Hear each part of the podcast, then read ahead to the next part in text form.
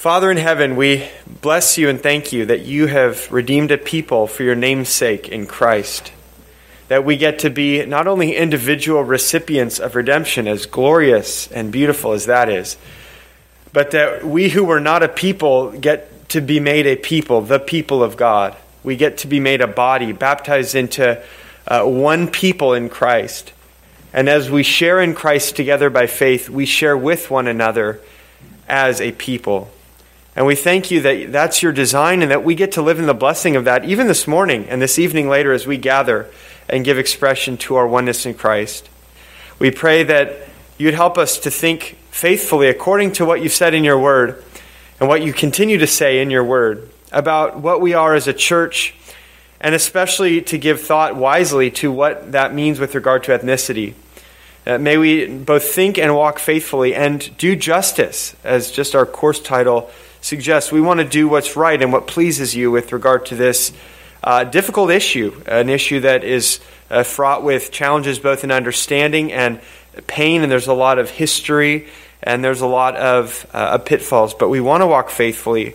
And so we pray for your spirit to help us, to help me to speak what's true and biblical, and to give us all ears to hear and active minds to think carefully together, not only about what we're hearing, but also uh, about the innumerable kinds of implications and applications that you would be calling us to. Uh, we pray all this for the sake of your glory among your church. In Jesus' name, amen.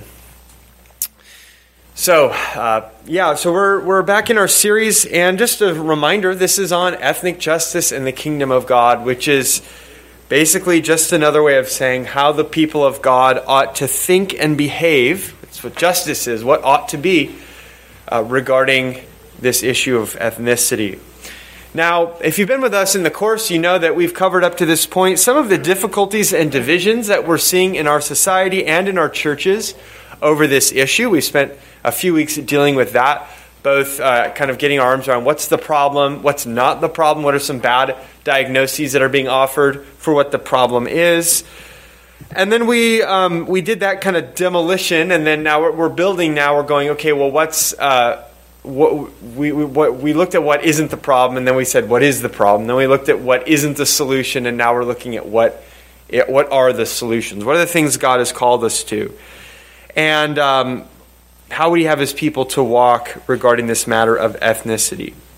Um, you can see in your handout that today's lesson is on specifically the matter of understanding the purpose of the church. Now, of course, the purpose of the church, we could, we could teach on that for weeks, uh, just kind of in a general way. It could occupy a lot of discussion. Uh, but the scope of today's lesson isn't just to talk about the purpose of the church in kind of a general, a generic sense, but specifically to explore how the purpose of the church impacts um, our practice with regard to ethnicity among us as citizens of God's kingdom. What is it about the way God has set up the church and designed the church that ought to play into how we think about and practice justice in this matter of ethnicity? Uh, last week, if you were here, you, you, were, uh, you heard that Greg taught on what uh, we might call, and I'm borrowing this from the title of a book that he cited Redemptive Kingdom Diversity, uh, the book that he, he talked about by Jarvis Williams. Um, and Greg took us there on a quick overview through the Bible, looking at this theme of ethnic diversity, and there are other kinds of diversity as well. Uh, very much the case. We'll talk about that in, in a bit. But showing that ethnic diversity is not incidental, it's not accidental to the kingdom of God, the people of God. It's actually a part of the design. It's actually an intentional part of what God is meaning to do in gathering a people around his son Christ. And so uh, you hear that all the way back from when it's promised to Abram in Genesis chapter 12. This all nations scope is very important way back from the beginning. And then you get to the end of the Bible, and we saw that the, the heavenly visions that we get in the book of Revelation show that ethnicity isn't uh, a problem that gets done away with when Christ's redemption and reign is consummated in the end. Uh, it's not um, a matter of, it's not a fruit of our fall into sin.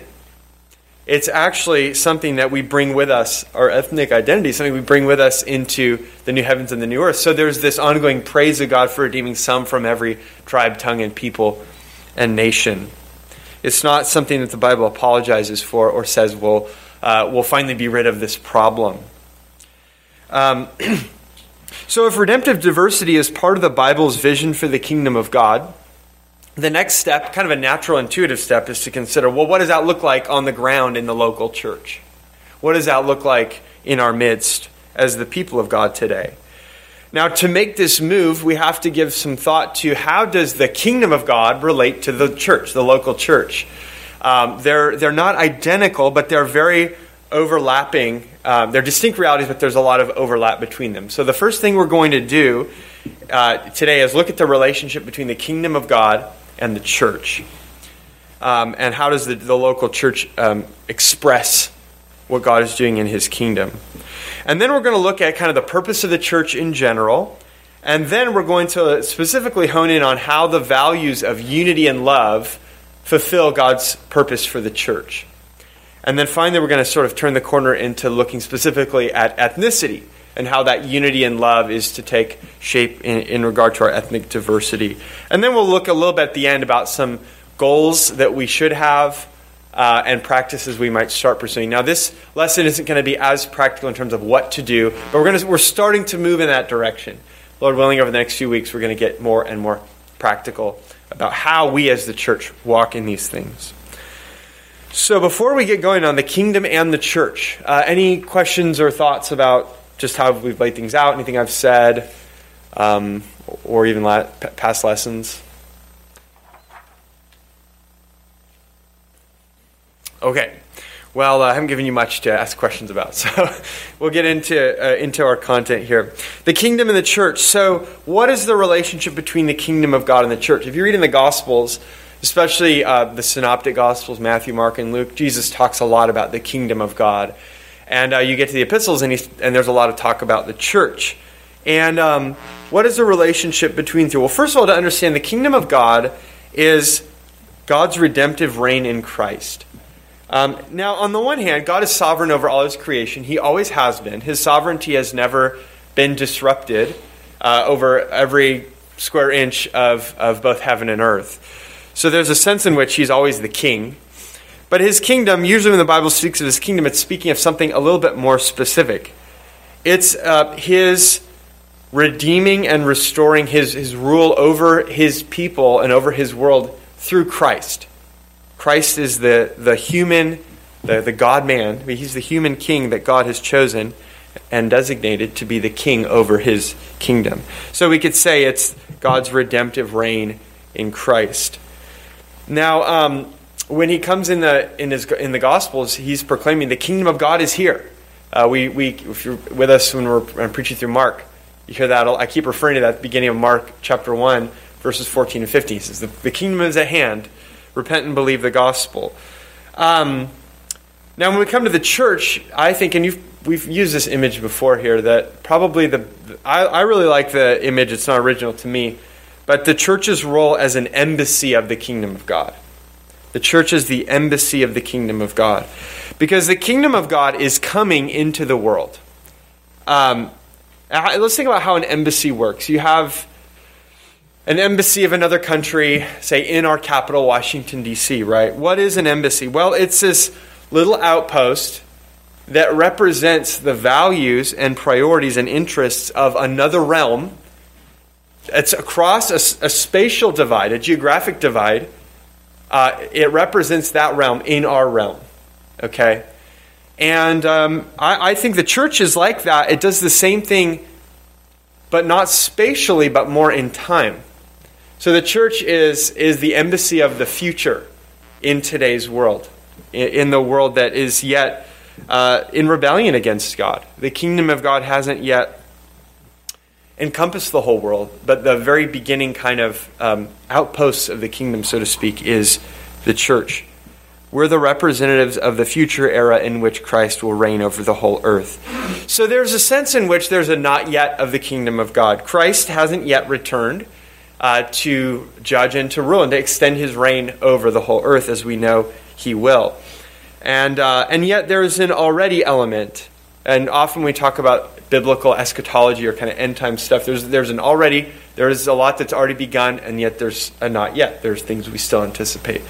The, not, the, the already is that Christ is reigning among his people in a very real way spiritually. So sometimes New Testament authors speak of the kingdom of God um, as something that's present among his people now. So um, it's very interesting. In Romans 14 17, um, Paul is talking in this context in Romans 14 about telling believers uh, how, that they should give up their liberties for the sake of not, um, not disrupting unity, not uh, hurting the faith of others. Um, and, and he's talking about matters like eating and drinking. So, in that context, he says this. And he's arguing hey, if you have to give up eating and drinking, not like any, like water, like Austin, you can keep drinking water.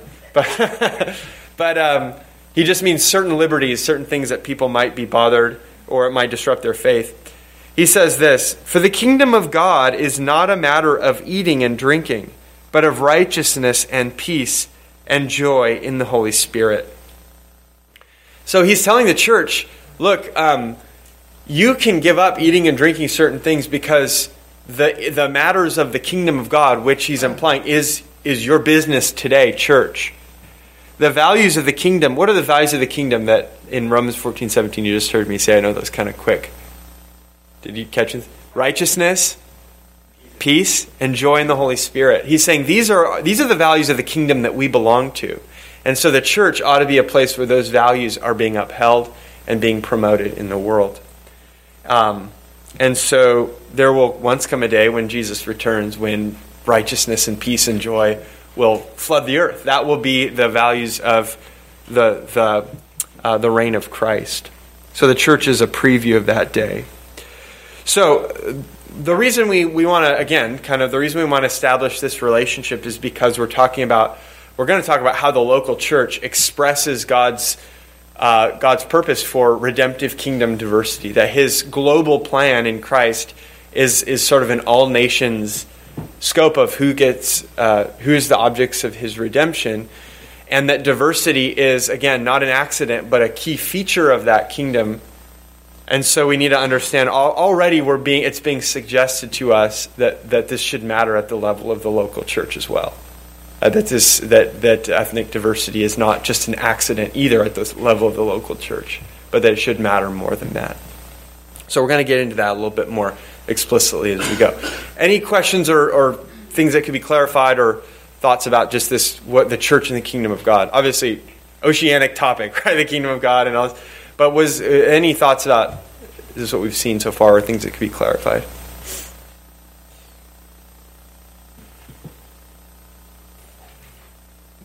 Okay, cool. Well, um, let's go on and talk then just about the purpose of the church. I already kind of got into that as we talked about the kingdom, but what is the purpose of the church?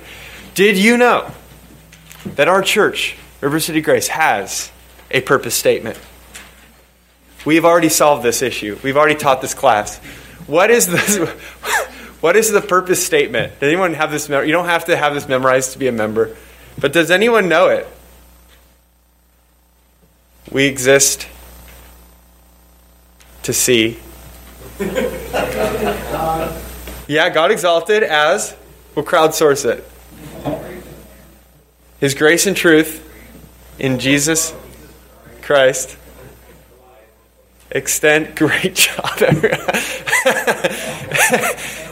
Abounds in and overflows to more and more people. So we exist to see. I, I hope this is. Wait, I should. I should look to see God exalted as his grace and truth in Jesus Christ abound in and overflow to more and more people. Now, a lot of churches come up with statements like this, and a lot of faithful churches have statements that they're all going to vary in their wording, but at, at, at, their heart, there's a lot of commonality you'll see among um, churches that uh, believe the gospel. And essentially, what I wanted to point out there is that, that, that you might have caught there's both a vertical element which refers to just kind of us and God, this, this dimension. And then there's a horizontal element, which refers to us and one another, or us and other people, we'll just say. The vertical is, um, we could say, ex- well, where do we see vertical? To see God exalted, okay? Exalting God. So there's this sense of we exist to be a worshiping community. The purpose that we exist for is to bring glory to God, okay? That, that's very fundamental. But then the horizontal is what? Seeing God's grace and truth in Christ abound to people which I think what's implied in there is among us to one another and then spreading out to others who don't know him yet. Um, and we could go into a bit more detail here. And we have this, we also have a document called the Vision of Grace that kind of lays out priorities um, of what we do as a church and how it flows from this, this purpose. But we identify three core priorities. Again, these three you'll find all over as churches articulate what they do. But exaltation, equipping, and evangelism. It's all, it's all like sermon ready, it's all alliterated. The, the three E's, right? Exaltation, that's vertical. We exalt God. We're here to, to, to glorify and worship God. Um, uh, edification or equipping, I would say, I, I think synonymous. We could say edification or equipping. That's the internal horizontal, right? Among us as people, we're seeking to minister to one another, build each other up in Christ, and then equipping is to, to help each other grow in obeying Christ and, and then continuing, uh, uh equipping each other to continue ministering. And then evangelization is the other E, right? That there's also this outward thrust that as that, that part of what we should be here to do is to see more who don't know Christ come to know him. So those three E's. That that upward, inward, outward thing you'll find all over the place if you start looking at church like visions and priorities that they lay out. And I think for good reason. It's it's it's biblical. We we believe that's just a good distillation of a lot of biblical teaching. Uh, so we we worship God we equip one another to obey God, which further exalts Him. And then we evangelize the lost and we train them to obey so that their lives too will exalt Christ who saved them. Okay, so that's why the church that's what the church exists for. That's what the church is supposed to do. Uh, in his book, The Church, Mark Dever, who wrote after, by the way, uh, we didn't just like get this from his book. Again, you'll find this all over, but in his book, uh, Mark Dever names the purpose of the church as worshiping God, edifying one another, and evangelizing the world to the glory of God. So, again, the same structure. So, that's kind of a, a skeleton outline of what the church is for. But I want to look uh, at some biblical texts together to kind of put more meat on the bones, we could say, and better understand how we carry out this purpose. So, how do we glorify God? How do we uh, edify one another? And how do we then uh, display and, and proclaim the gospel to the world. So, can I uh, get a few volunteers to read texts, please? And is by the way, are the are the crowd mics on? By the way, okay, cool, cool. Uh, Jason, would you be re- uh, get ready for First Peter two nine? Someone else for okay, Matt uh, Boyd, John 13, 34 to thirty five. Rodney, would you get Philippians? This is a little complex. One twenty seven and two verses one to four. Yeah, okay. Philippians 127 and 2, 1 to 4. And then one more person for Ephesians, uh, Joshua, Ephesians 4, 1 to 6. So 1 Peter 2, 9, this is a great text for kind of this, this vision of what the church is for. So was that you, Jason? Yeah. yeah. But you are a chosen race, a royal priesthood, a holy nation, a people for God's own possession, so that you may proclaim the excellencies of Him who has called you out of darkness into His marvelous light. Thank you. Did you hear that exaltation? Um, that we exist to proclaim his excellencies, to exalt the God who saved us in Christ. Now, if we were to ask, how do we how do we proclaim his excellencies? How do we proclaim the excellencies of the one who has saved us, brought us from darkness to light? I think the, the, a very profoundly biblical answer to that question would be by your love for one another. And I get that from Matt, was it you that had John? This is a key commandment of Christ in John at his upper room, 13 verses 34 to 35. A new commandment I give to you that you love one another just as I have loved you. You also are to love one another. By this, all people will know that you are my disciples if you have love for one another. Good. So kind of sort of the looking at the church as the whole, we say this is a body that exists to proclaim the excellencies of the God who saved us in Christ.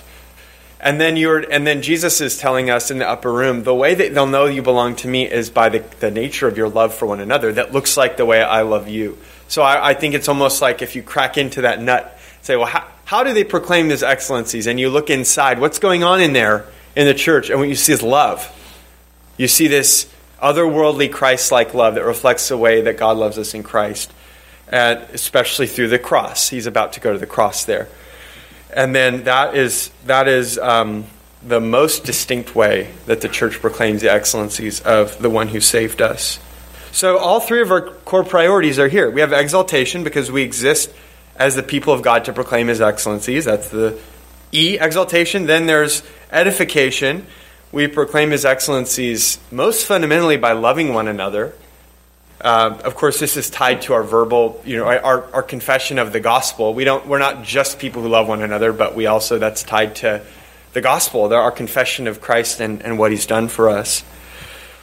And then E, uh, the third E is evangelism. Uh, the effect of this Christ exalting love is that to say we proclaim his excellencies implies what?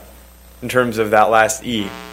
That somebody's seeing it, right? Somebody out there who's not in, inside is seeing the excellencies of the God who saved us and is being drawn to, to know him as well and receive that salvation.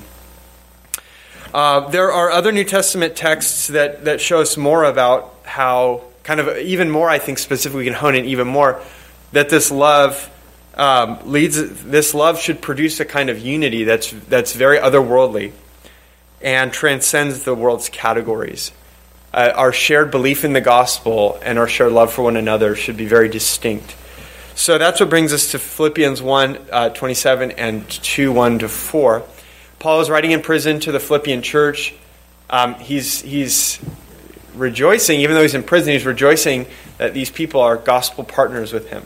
So that he, early on in the letter, he's giving expression to that joy he has in this church because they're sharing uh, with him in the work of the gospel. So, Rodney. Thank you. 127 Only let your manner of life be worthy of the gospel of Christ, so that whether I come and see you or am absent, I may hear of you that you are standing firm in one spirit, with one mind, striving side by side for the faith of the gospel. And skip to chapter 2. So if there is any encouragement in Christ, any comfort from love, any participation in the Spirit, any affection and sympathy, complete my joy by being of the same mind, having the same love, being in full accord and of one mind. Do nothing from selfish ambition or conceit, but in humility count others more significant than yourselves. Let each of you look not only to his own interests, but also to the interests of others. Thank you. So, any any markers of unity that you detect in those verses? Anything at all you see? You want to call it out?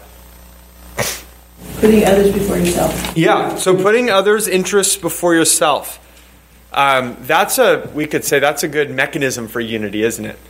Because one of the things that disunifies us is that we're we start emerging with these competing interests and we start pulling apart from each other. So, if we're going to reverse that and we're going to start promoting each other's interests, there's a unifying element there that's going to happen. Very good. What else?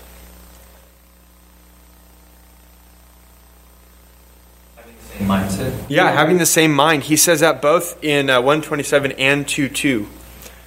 Um, which seems like he's referring both to our, our, our belief in the, the gospel, like the doctrine of the gospel, but even just a, a gospel shaped mindset, right, and, and set of, of how we how we think about our goals and one another. Have kind of be, be pulling together in your mindset.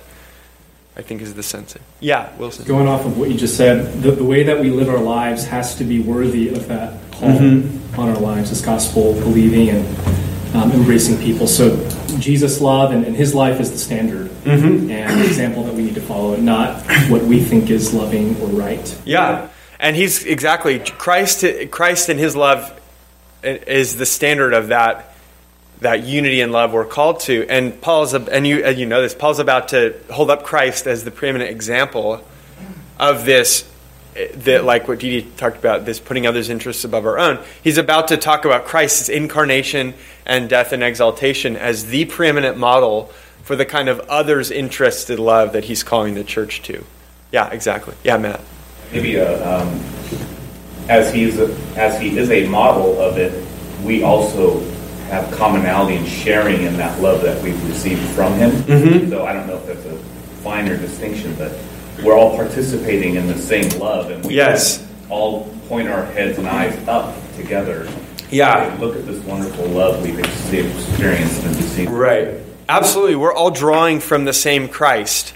Uh, we're, all, we're, we're all receiving our salvation from his work and his love is what's feeding all of us. so we're all we all have this common kind of feeding source so to speak in christ and that gives us a unity for sure both a doctrinal unity and an experiential unity right that we believe the same christ and then the fact that we're we're sharing in him together uh, gives us a, a very profound otherworldly oneness that should be expressed in these things like putting others' preferences above our, our own. Yeah, so good. I, I appreciate those answers. Um, we're striving together for the gospel. I, I, think that that term of striving for the gospel seems to imply evangelism, that we're, we're advocates for the gospel in the world. And in the verses we excised out of there, just for the sake of time, he does talk about interacting with opponents and all this. So there's this sense of we're in this embattled uh, place of, of, of representing the gospel in a contrary world together. And then, yeah, there's just this radical humility, love, affection, and sympathy that we share because we share Christ together. Very similar in Ephesians 4 1 to 6. Josh, would you read that one, please? Therefore, I, the prisoner of the Lord, implore you to walk in a manner worthy of the calling with which you have been called, with all humility and gentleness, with patience, showing tolerance for one another in love, being diligent to preserve the unity of the Spirit in the bond of peace. There is one body and one spirit, just as also there is you were called in one hope of your calling, one Lord, one faith, one baptism, one God and Father of all, who is over all and through all and in all. Thank you. If you look at the very beginning of that, verse 1, is Paul in, um, you know, we could think in terms of making statements or making commands, or kind of the fancy grammar words would be um, indicatives, would be statements just saying what's, what is so versus commands would be imperatives, telling someone to do something. Which is he doing at the beginning there? Verse 1.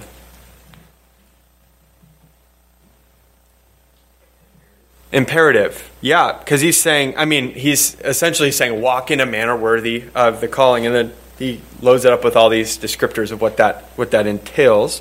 Where does he switch to? At some point, he switches to indicative and starts telling statements. Where is that that he switches?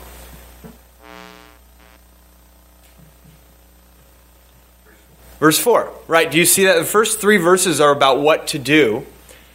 And then the next three verses, I believe, are the basis for what to do, the statements that ground what to do. Now, of course, this is in the context of all the Ephesians, where you're probably familiar with the, the, the big scale thing of Ephesians. The first three chapters are about indicatives, what God has done in Christ and where we stand in Christ. And then the last three chapters, four to six, are about imperatives, what we do. But in a kind of a micro sense, this is where he's turning the corner into the what to do. And he starts with these commands and then he grounds them in these truths about there's one body and one spirit. There's all these ones, right? One hope, one Lord, one faith, one baptism, one Father, etc. So if we could sum it up, it, the, the point of this paragraph would be this there is one body belonging to the triune God, formed by the gospel. So that's, there is, right? Therefore, fight hard to preserve unity together among you. So it's we are there is one body, there is one people called together in Christ and to belong to the triune God, Father, Son, and Spirit. So work hard to preserve unity among you. And how do we wage this fight? by the weapons of what we could call Christ like virtue, things like humility, patience, and gentleness, etc. These are the weapons by which we wage the war of preserving unity. Why, why do we have to? I mean, that's interesting. That why, why do we have to put in effort to preserve unity? Why would that be? We're naturally selfish. So, we could say there's just this element of indwelling sin that, and we, yeah, we already kind of raised this that um, it, selfishness will be a, a, a, divisive. If you multiply it over the whole church, right, it'll be this divisive force where we're all pulling away from each other toward our own interests, which is why Paul said in Philippians two to look out for each other's interests. Yeah, so there's just this reality of indwelling sin that threatens relationships, things like selfishness. What else? And, and thinking kind of more toward the scope of this course, what might be some other threats to threats to unity or reasons why unity needs to be actively preserved? Yeah, Blake. We have spiritual enemies. Mm-hmm. Just like you said, we have sin inside us, but yeah. we have spiritual enemies all around the world that in our own flesh working against us and trying to counter us. Yeah. So very true. So so it's it's not just sin in our flesh, our own tendencies, but uh, we're very actively in the in the on the battlefield of a spiritual battle, and Satan and his demons are actively trying to sow discord and division, uh, appealing to the flesh. You know, this all works together, right? Satan loves to appeal to that those selfish tendencies in the flesh to pull us apart. Yeah, very good.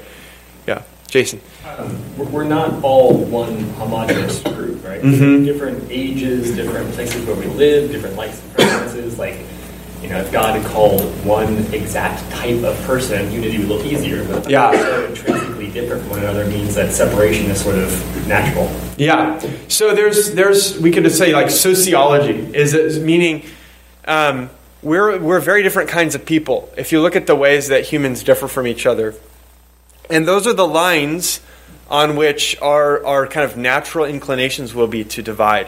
And it's not just ethnicity, right? That's the topic of the course in particular. But there's so many other ways, like gender, uh, economic status, cultural power, like how elite or how well placed are we culturally, uh, our, our ability or disability status, our education level, occupation. There's so many ways that we just think about what are the sort of grains along which we human beings tend to associate with each other or not associate with each other. And there's so many different categories. And these things are, uh, they're not sinful differences.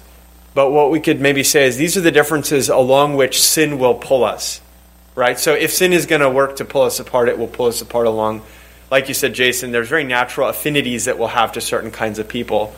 And so um, fleshliness won't necessarily, for most of us, fleshliness won't look like complete isolation from everybody else.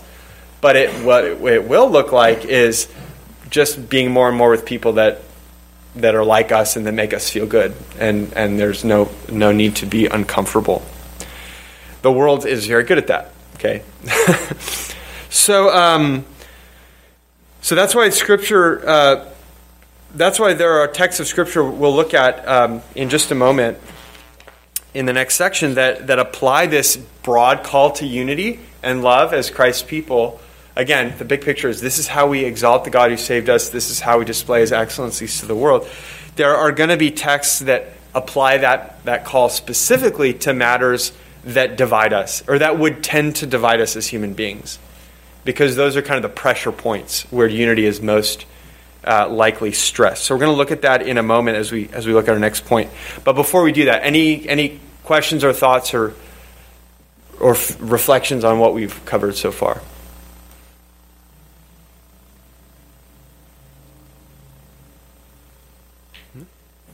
Okay, let's talk. Now we're going to turn the corner and talk about how this relates to ethnicity. So we've seen that the church is called to be an embassy of the future kingdom of God. And uh, we exist to exalt God in Christ, to edify one another, and to evangelize the world. And the primary way that we do all three of these things is by confessing our shared faith in Christ and by radically loving one another with his otherworldly love. And we've seen some of the New Testament passages that that look more into detail. What is that love supposed to look like? Especially the Philippians and uh, Ephesians texts. But now regarding, uh, we're going to look at Colossians 3 11 to 15. And this regards, again, that issue of what are sort of the, the division points that we as human beings are likely to run into. Um, Colossians 3, uh, leading, of course, every text comes in a context. So leading into verse 11, Paul is talking about how we are the new humanity in Christ. Okay, we've put off the old Adam, we're the new man in Christ.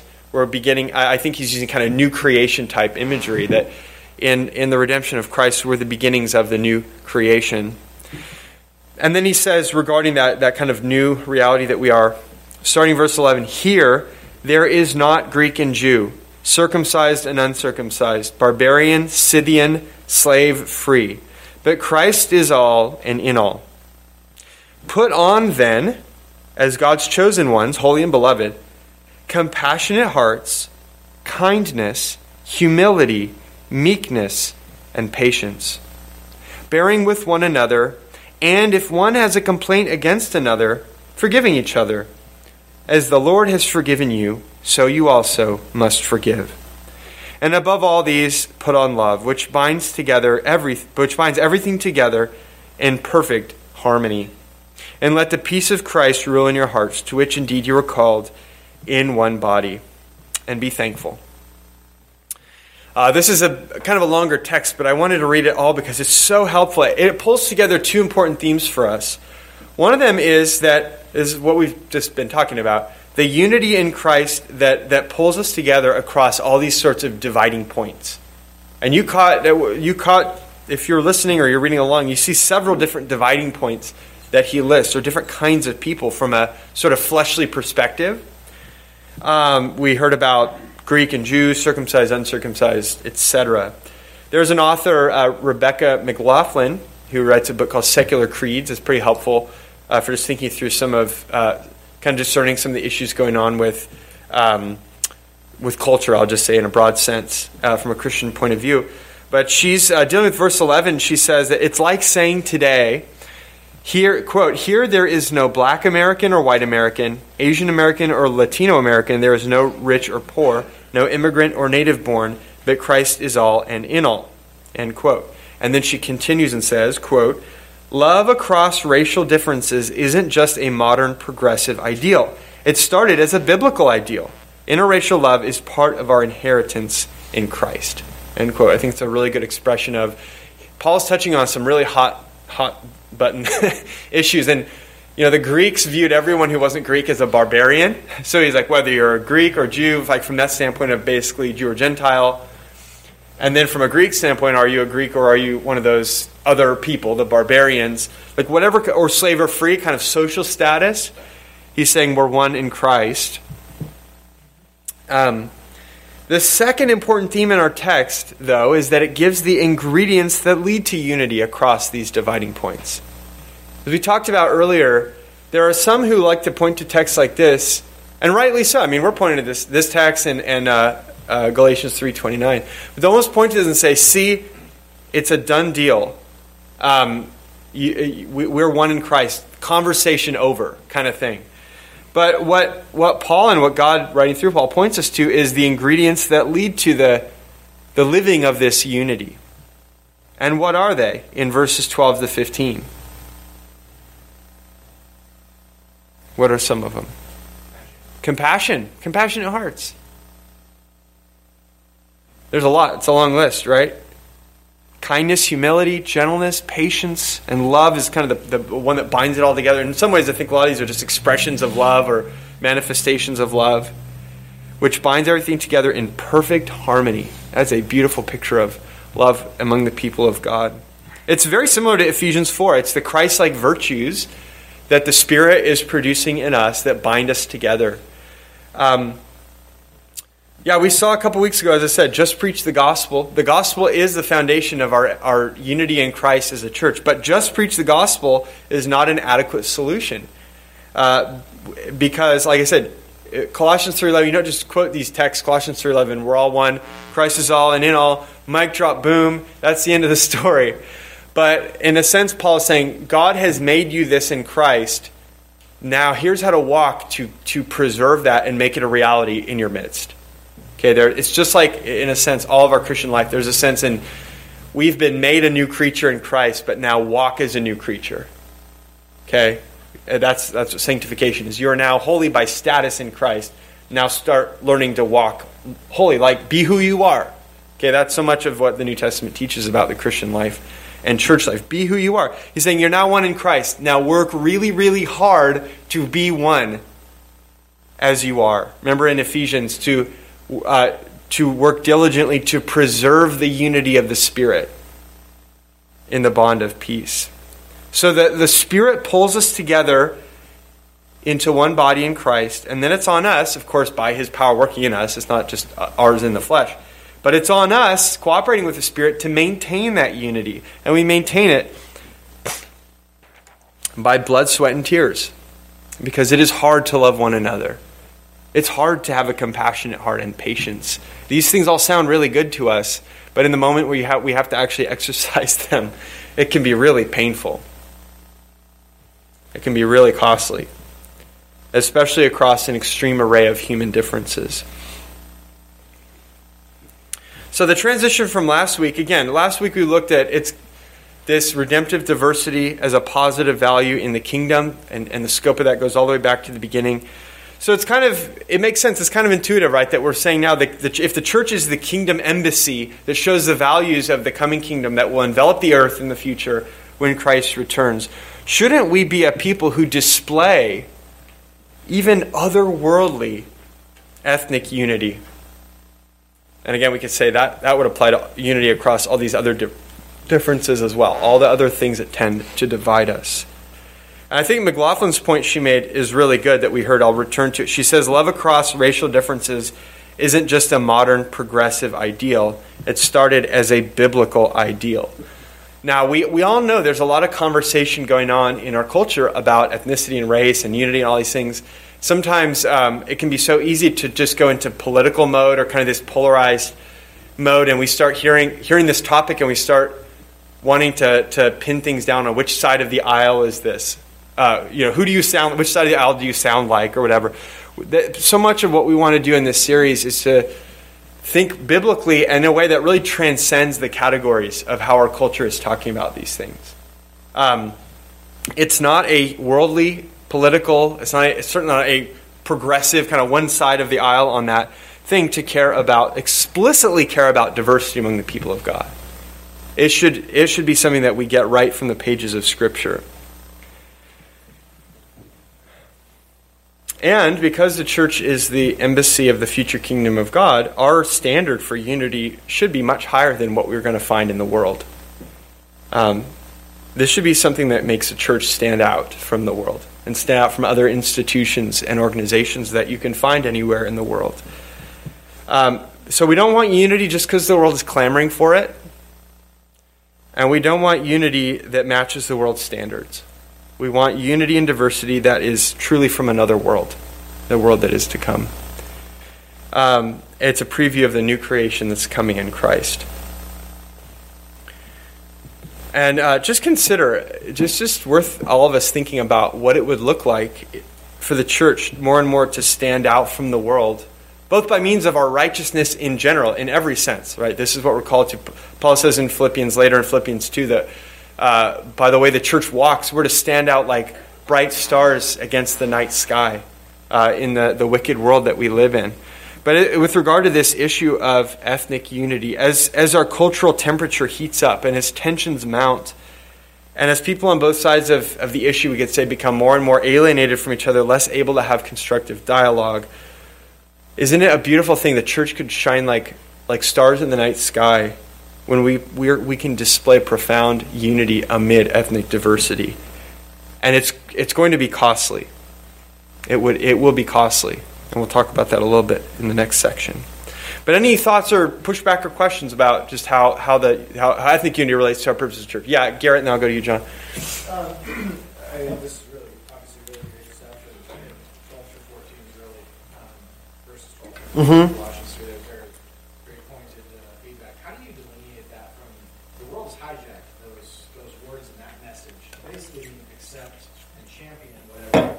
Yeah. So how do we, like in evangelistic sense, how do we, how do we separate those two? Mm-hmm. Yeah, the world has hijacked the concept of love as basically unconditional acceptance. How do we clarify that that's not how we define love? Is that essentially your question? Yeah. Well, yeah, that's a, a, a, really important and good issue. I would say, um, you know, it could look any number of ways in the in, in a given conversation. One of the things, honestly, I would say is um, a lot of those modifiers of what love looks like are not um, they're not they're they're they're in, increasingly not being held up as values in our culture especially with regard to some of these justice issues is um, I, you know compassion has fallen on hard times you know and and forbearance and patience and like believing the best of other people. Like these things are i think even the common grace acknowledgement that this is this is uh, human flourishing. This is a good way to be a human being because it's in the image of God. I think that's slipping from our society, and more and more you're getting a lot of um, just real strident kind of anger. I mean, anger is really characterizing our culture, even in anger in the name of, of what's right. You see that again on both sides of, of our polarized culture. So I'd say some of the modifiers of what love looks like can be very countercultural if you just really think about it and compare with the, what the world holds up. And then seeing it modeled in the church. Obviously, the broader issue of love, not just being unconditional acceptance, is looking at how in the Bible God is so clear, looking at Christ coming, he's so clear to condemn sin. And then there's, but there's this, this overabundant overflow of love in the cross. And uh, so you have to put together Jesus loves sinners, but he's so, so clear about the, the evil of sin. So yeah, that's part of it. We'll go into it. I'll go to John because I saw his hand, and then you, Jason. Yeah. Yeah, I'd love to get your thoughts. And you may be a, a little young to remember this, but there was a movement um, back when I, I was a substitute teacher in my mid 20s for Oh, wow. years. And there was a bumper sticker that was real popular. It said "Celebrate Diversity." Mm-hmm. And one thing I really noticed with the kids at the time when I was teaching is they were really concerned, like, "Well, I'm Asian, I'm Mexican, Yeah, yeah. uh, I'm African, and well, I'm Hmong," and, and Yeah. I really it it it seemed like that worldly Mm-hmm. message of celebrating diversity was creating division. It was Mhm. it was creating everyone really clinging to their particular Right. ethnic identity. Right. And those kids now are probably not age myself, but they were I mean, now A little older. They're like twenty five and thirty. Yeah, yeah, yeah, yeah. Kind of interesting. Yeah, that's a good point. I mean, the world. This is just the case in so many ways, right? The world has its. The world has its its own way of pursuing this, and it, it's it's not God's way, right? It doesn't lead to the fruit that, that the gospel leads to. Um, and even if there's some common grace acknowledgement that that diversity and mutual acceptance is a, is a good value, we should strive toward. It's and this is some of what we dealt with early in the course. Is some of the world's tools for getting there really just deepen deepen division, and they don't have a way of getting us from A to B. Um, there, you know, if anyway, yeah, that's maybe a lot we say about that, but yeah, that, and but part of what's what's tricky is we need to hear the Bible's call, almost like learn to hear the Bible's teaching on this with fresh ears. And I'm not saying you're doing this, John, but we all have maybe have experiences like that, and we can hear diversity. I think diversity is a good thing. We can think of things like that and be like, oh, that's that's a progressive talking point that leads to nowhere, right? We need to realize there have been bad versions of this that the world has offered to us, and that we need to be able to separate that from what the Bible is calling us to. It's hard. I mean, just in every way to, to separate what's the Bible saying versus how do we tend to hear that because of our our situatedness sort of in our culture and, and things like that. But yeah, so there's some overlap, but very distinct ways of pursuing. Uh, and yeah, uh, the while we shouldn't be ashamed of our ethnicity, our ethnicity is a good part of how God made us. Taking more and more pride in our ethnic differences is not the way to. That's kind of the world's solution in some ways. That's not the way to unity, right? Taking pride in how we're different than others. Again, every category you think of, that's a human fleshly temptation to just take pride in what makes us different than everyone else. That's not what the Bible is calling us to. Yeah, Jason. Might be beating a dead horse a little bit, but I I think what's interesting about the whole topic is the, the, the world's goal doesn't seem to actually be unity. It's more diversity, representation, equality. Yeah. It's, it's seeing a, a, a, a, wide rainbow of people together. Yeah. It doesn't really care about what happens when they get together. Right, right. Whereas the unity itself that we're talking about is, is itself entirely countercultural. Right, right. So very good. So we could distinguish between diversity as a good in itself and the kingdom kind of what I, I'm using the phrase unity and diversity with like hyphens, right? Unity and diversity as a fruit of the gospel. We're going to talk about that a little bit more in just a moment. That's a really good point. Those are not the same goal. There's overlap. It's not the same goal. Yeah, real quick. Uh, you have the, oh wait, Blake had his hand up earlier. I'll go to Blake, then Josh, and then I'll keep going. I think I think our the depravity and the in our culture and in our world, the depravity of sin and the whole the whole nature of man's flesh and sin. I think mm-hmm. all of these issues highlight the importance of the infallibility of Scripture. Yeah. And so, as our world gets more and more sinful and more and more depraved, I mm-hmm. think all of this highlights the truth of the infallibility of Scripture because we need a standard. We Yeah. need a need a standard for holiness which shows God's character.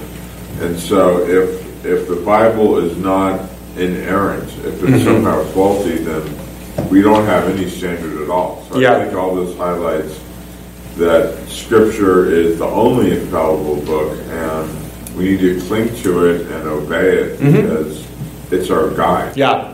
Yeah, so uh, we talked earlier righteousness and justice to the foundation of God's throne. The Bible is God's book, it's without error, it's trustworthy. And you're right, because our flesh being what it is, uh, if we're not pinning our sense of the justice and the uh, really the truth that we're trying to, to pursue, it's not pinned to this standard of God's immutable character as is expressed in the pages of Scripture, we're just drifting, right? We're just drifting and trying to seek justice, but we're trying to we're trying to pin justice to to like something that's floating and moving and isn't stable and true. So absolutely true. And then Josh, last word here. Yeah, I was thinking kind of to John's point about um, like how how exactly like we should celebrate kind of like diversity Mhm. and how we kind of relate that with a biblical unity. Mhm. Um, it seems like the world sort of um, idea of diversity is really more of a postmodern sort of thing Mhm. where there's no absolute truth, and so Mhm. like we can celebrate everyone everyone's truth because there is no absolute truth. Yeah, You yeah. Have your own thing. Mhm. And like the biblical perspective is like there is an absolute truth, um, and so like relating that to culture. Yeah. How um, it seems like the primary drivers of culture are the theology, um, geography, and and the genetic sort of driver. Mhm. To, the, to the degree that culture is derived from like geography or, Mhm. um, or genetic um, background, like yes, we celebrate that. That's Mhm. great that your skin is darker than mine. Mhm. That's great that. You know, because of your geographical location, like how you live your life is a little bit different. Yeah, to yeah. the extent that culture is derived from theology, and I think that is the primary driver of culture. Mm. Um, like there is, that is what we hold in common. So Mhm. that's why we can go around the world and um, find believers, and our values are the same. Mhm, mhm. And just the genetics and the um, the geographical sort of drivers of culture are a little Mhm. bit different, and that's totally okay. So we can celebrate that, but Mhm. to the extent that the values and the theology um, drive culture, Yeah. how we live our life, that's what unifies us, and that's Right. what holds us together. The other stuff is kind of extraneous. I think, yeah, I yeah, I think, I think get what you're saying, but uh, yeah, totally. That we need to be careful that the our culture, because of long arcs of thought in, in modern and postmodern thought, is fragmentation and diversity in its own sake in every way is being upheld as a value, and you're, I think you're making a really good point that there is actually some some very important divergence from that here where truth we're actually it's again kind of jason's point unity and diversity that we're we're unified around the, the fixed truths of god and christ and the and the scriptures. And there's going to be diversity in in more um, in ways that aren't as fundamental as the ways that unify us so that's that's a good point um, there may be more that you were saying there, but at least is that a fair summary to a degree? Sorry. to- Um, let's go on and, and keep uh, keep going. Our goal and how to pursue it. A lot of you have anticipated what we're going to cover here, but um, the explicit importance of ethnic unity means that um, having ethnically, hear me out this whole time before, having ethnically segregated churches is not a sign of health and maturity. Okay? It's a sign of immaturity. It's a sign that we're letting fleshly desires, specifically desires for ease and familiarity, rule us rather than God's intended purpose for the church.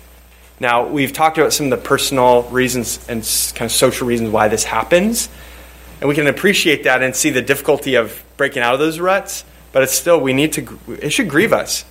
Just reality, uh, to the degree to which churches are ethnically segregated, should grieve us. But um, the reason I said, hear me out, is don't hear that and point to ethnic churches and say, see, you guys, you're doing it wrong. Um, because, again, a, an eth- what we uh, I might call very awkwardly an ethnic majority majority church, okay, like us, a church where the majority is part of the cultural ethnic majority. We uh, again, um, we can do the same thing, but but implicitly by by omission, if that makes sense. We can be segregating ourselves by omission if we're being uh, exclusionary and increasing the difficulty of ethnic minorities being among us. Okay? So it's very, just by the nature of, of the case, if you have a group of situation where there's a majority and there's minorities, uh, it can be much subtler and less intentional a choice to be exclusionary for the majority than for the minority to decide, you know, we're going to do our own thing over here because it feels a lot more comfortable. What I mean is, sometimes the majority does the same thing and doesn't even realize it. We talked about that already, right? There's just natural barriers, reasons why it's particularly difficult to be a minority in a group. And um, if you're part of the ethnic majority here in this church, I would invite you as an exercise, not to put anyone on the spot, but maybe to be uncomfortable. Uh, think of someone who is an ethnic minority in this church that you trust and that you think might trust you and feel comfortable being, being honest with you and ask them if they wouldn't mind sharing some of the ways that it's especially challenging to be an ethnic minority at, at River City Grace. Uh, there, there may be some things that you learn that you would never. I would trust there are some things you'll learn that you'd never consider on your own. Again, the point isn't white guilt. Like we, we rejected that. The point isn't white guilt. The point isn't guilt by association, by being a part of a certain group. But the point is, it's very easy to unintentionally be exclusionary if you're the majority. So we need a, part of that compassionate hearts that we read about in Colossians 3 is to think through am I by omission helping create a culture that makes it harder than it should be for, for us to have ethnic diversity? I praise God, there is, you know, we're not this homogenous church. There is a, a measure of ethnic diversity here that's praise God for, but we, it's a matter of needing to think through are there ways that we are standing in the way of that or ways that we could help lower those barriers? Um, and, and as I said, I kind of alluded to before, this is going to mean everybody puts up with discomfort. If we're doing this right, everybody is being uncomfortable. To be patient, to have compassionate hearts, to have kindness, to diligently preserve unity of the Spirit is it takes work and sweat and it takes self denial for everybody. If we ever frame this so that it's on one group to do all the all the sweating and not the other, then we're, we're seeing it wrong, right? So, um, it's difficult but good to have ethnic diversity in the church. Uh, it will never happen naturally, it will never happen without effort. I'm not talking about seeking diversity as a good in itself, but what I mean is the kind of, again, just those values of compassion, love, kindness, patience, humility. Uh, those take work. But it's important, it's worth a challenge because it's an important part of fulfilling our calling as an embassy of the kingdom of God. Now, um, I we need to make a good qualification here, and that is um, geography is a limit, limiting factor here, and that's okay. Um, again, Jarvis Williams, the book Redemptive Kingdom Diversity, he makes a really good point that, you know, as a church, it would be inappropriate to have a goal to be more diverse than our community is, right? So the idea, uh, the idea isn't that we, we try to gin up diversity that, that is, that is uh, not a representation of where we live. He says a good goal is that the diversity of our church matches the diversity of our community. Because, and this is uh, to some, I forgot who all made these points. Good point. I think Jason and others. The goal is not diversity for its own sake. Okay, the world has, a, has an understanding about diversity for its own sake. The goal is diversity that displays the kingdom of God. In other words, the point is to walk in the unifying power of the gospel, not racial quotas. I'll say that again. The point is to walk in the unifying power of the gospel, which is hard and takes sweat for everyone, not racial quotas. Okay? So we're not just looking externally going, do we have enough of this group or that group? The question to ask ourselves is, am I doing my part to make this an inclusive place for all the all nations type scope of people for which Christ died in our community? Right? If the gospel is doing its work, then we will have diversity among um, among the church that some to some degree matches who lives around here. Uh, and any a lack of diversity means we just have we have more work to do. Okay, to to let the gospel do its unifying work. Um, so I have a I have a goal written in your notes to kind of summarize this section. We should desire to be a church where the unifying power of the gospel works to create ethnic unity among us that matches the all nations scope of the kingdom of God as appropriate to our community. I will point out, as an aside, we live in a pretty diverse community. so, you know, if we were in a town where, like, basically the whole town was one ethnic group, this, this might be a more like, okay, don't sweat if, you know, if that's all who's in this church. That's, that's who lives here. We do live in a pretty diverse area. So, uh, so that I'll say it again. We should desire to be in a church, to be a church where the unifying power of the gospel works to create an ethnic unity among us that matches the all nations scope of the kingdom of God as appropriate to our community. Now we're going to get more into the how to in, in weeks to come, but I've, just three to start with here. What, how can we move forward? First thing is pray.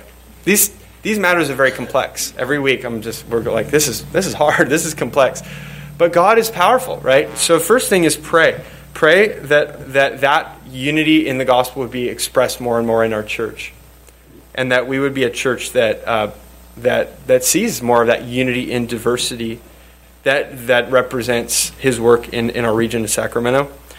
And then pray for the Lord to work in your heart to, to increase your desire for this and to help you see how you might uh, be a part of that, how you might be a part of promoting that in our church, in, your, in our relationships, and how we deal with others. And then again, and I, I, just, I just put it on ethnic majority people, but now I'm going to put it on everyone. Ask someone of a different ethnic group than you, what do you think? Again, someone you trust, someone who trusts you, who's going to probably feel comfortable being honest. What do you think are some of the barriers that might keep us as a local church from reflecting the redemptive diversity of God's kingdom? Just asking. What do you think are some of the barriers that might be in play here? Um, and having a conversation about it. It could be mutually illuminating. They, you know, you might have, you might each have perspectives that could be helpful to the other. Any other thoughts about about uh, how this might look practically?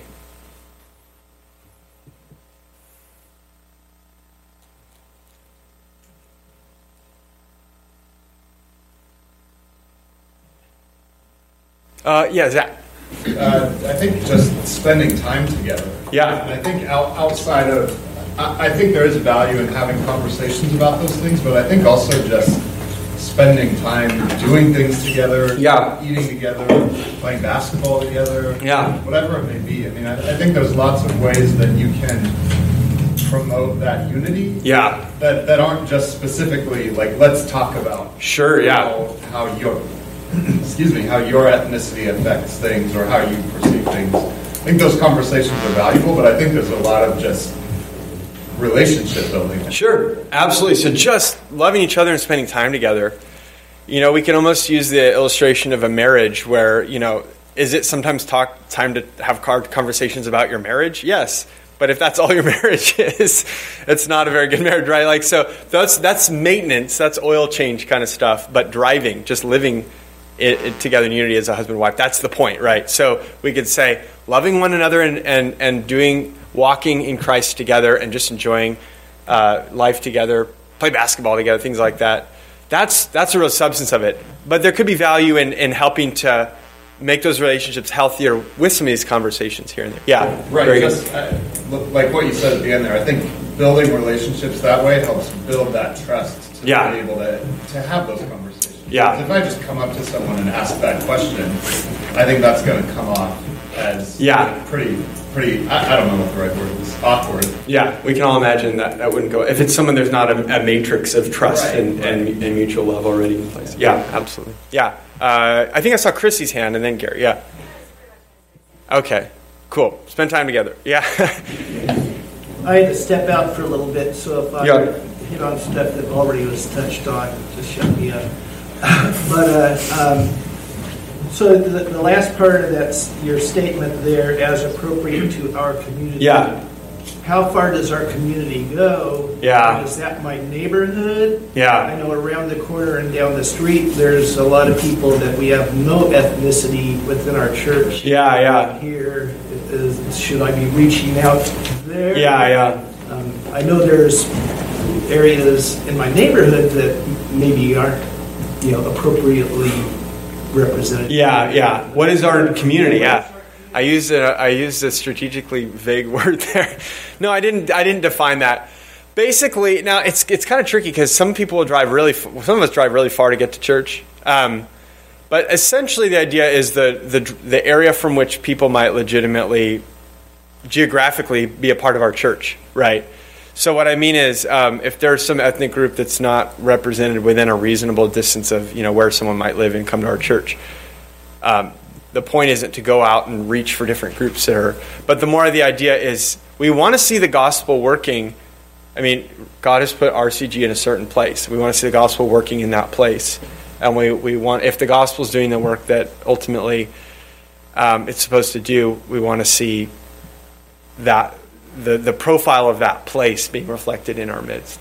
Of course, salvation is of God, right? We don't we don't dial up how many converts of which ethnic group we want to see, but but the more the matter of are are there barriers like some and and are you talking about like an immigrant group, the group that of which we have? That's yeah, yeah, yeah. one group that's Yeah. nearby that. One of the tricks there is language too, and that's a whole other dimension that I think there's some very legitimate um, basis for there being you know different church fellowships on that. That's another thing that's an, a whole layer I haven't discussed. But yeah, language is an, sort of another thing. But to the degree to which people could function in English, then yeah, I'd love to see. I think it would be very consistent with the Bible. Yeah, yeah, yeah. related, I- and you may be getting getting into this in Yeah, yeah. in later uh, lessons, um, but uh, I mean, what that statement on an how much does it apply on an individual level as Mhm. far as I'm reaching out, Yeah, yeah. or a corporate level? Yeah, yeah. I yeah, very good. I mean, individual versus corporate. It's going to be very. It could look all kinds of ways. The point of making this statement isn't so much so everyone go out and evangelize this super representative, you know, like group of slice of our community, as much as more. What I the point I'm trying to make is, um, as God puts us in contact with people. I mean, well, yeah, there's complexity because we might need to work to get into contact with people that naturally we might not. But the the it's going to look different for different individuals. I'm more talking at the church level. Yeah, yeah. There may be, like for instance, there may be some among us that God individually has called to to make special effort to cross. It's almost like missions, but in a more local, like to cross into one of these like immigrant groups and form relationships that could be evangelistic or could be used. So there could be individuals that have certain roles. Uh, but even if that, if, if somebody starts coming out to our church, and we as a whole body are kind of geared toward desiring the gospel, the unifying power of the gospel to be expressed here, that's going to make for a very different reception of that individual here than if the whole body weren't weren't striving in that direction. So I guess that's some something of an answer. Yeah. Let me. Uh, good. Oh yeah, Willie. Just uh, to your point about encouraging us to talk to one another Mhm. about our experiences, I just wanted to emphasize too to um, extend grace to one another. Mhm. The person asking, the person Yeah. answering, because um, some of us may not be able to articulate a lot of things, Uh huh. Or we're not we're working through it Yeah. Yeah. figuring something out. For example, if someone were to ask me something when I first came to River City about a decade ago, my answers would probably be very different from what they are Yeah. now. It's a good point. You know, over time too. as we're figuring it Yeah. Yeah, so uh, that's a good point. Of when you have that conversation, we always have to be careful. This is something that I've heard can be a, a challenge being in an ethnic minority somewhere is the expectation that you're like the representative of all the interests and and burdens of your group. And so just to be aware, not to load somebody up with that, but literally just this is a person, this is a data point, this is their experience. They might have different perspectives. Even among any group, you're going to find a pretty wide variety of perspectives and experiences. So not to load it up with too much uh, expectation might be helpful. Yeah, yeah. And Jason, this is the last last word. Yeah, I mean, Gary's question of kind of corporate versus individual, and then there's a whole different dynamic. It's, it's obviously it's a multifaceted question you're asking, but one of the things that I think is also helpful to think of it is we certainly want this body to be reflective and open and Mhm. but this isn't the body of Mhm. Christ. There are, and that's you know the whole situation is compounded with the fact that if you are inclined to separate, you know, you new believer, you want to go to a church that's that's more like you. Yeah. there are plenty of options in the Uh, yeah, yeah, yeah. so, you know, there's, there's probably an aspect of this where we have to proactively, corporately reach out to some of those other bodies to Yeah. create more of a inclusive, Yeah. regional feel. Yeah, it's a very good point. There, there, there's even an inter-church, not just intra, meaning inside the walls of a church, but there's an between churches aspect to consider too. Of how do we relate to churches that may naturally fall off our radar because we're ethnically different, and that happens very much, right? And, and there's all kinds of reasons why churches do or don't have other churches on their scope. But it could be a, something to think through: is are there ways to to be more more thoughtful about this in regard to the other relationships with churches that we have. Yeah, absolutely. Good word. Um, I'm going to draw us to a conclusion. Oh, for the sake of time, we're, we're pretty much out of time. So um, let's pray. I have this great conclusion to wrap it up, but it's all right. You all heard it. Let's, let's pray. Father, we thank you for Christ. We thank you for uh, the power of his cross that has atoned for our sins and made us. Um, uh, made us yours, made us forgiven, made us adopted sons and daughters, and we find in Christ uh, that we're, we're one body now. And it is so hard because of sin and because of all these human differences to, for that one body identity to be expressed in our life together. But we pray that you, by your Spirit, would help us to keep fighting to, to lower those barriers, uh, both uh, the natural difficulties and also the the ones that relate to our own individual sin. Um, we pray that you give us all insight, not load us up with with with uh, guilt and hopelessness. We know that's not of your spirit. That that's what the world is promoting, but that is of the flesh. That's Satan's strategy as well. But we pray that there would be a hope-filled, gospel-enriched, um, yet a, a hunger to consider how we might individually and corporately strive to let the gospel do its unifying work. And if there's conviction needed in, in our lives, if there's uh, maybe sins of omission that, that, we, that, that you want us to realize that we've committed, or sins of commission, things we've done uh, that, have, that have been sinful in this area, we pray for your Spirit's conviction so that we could repent and find mercy and abundance of grace that's available to all who come to Christ in faith. Uh, we pray all this in Jesus' name. Amen.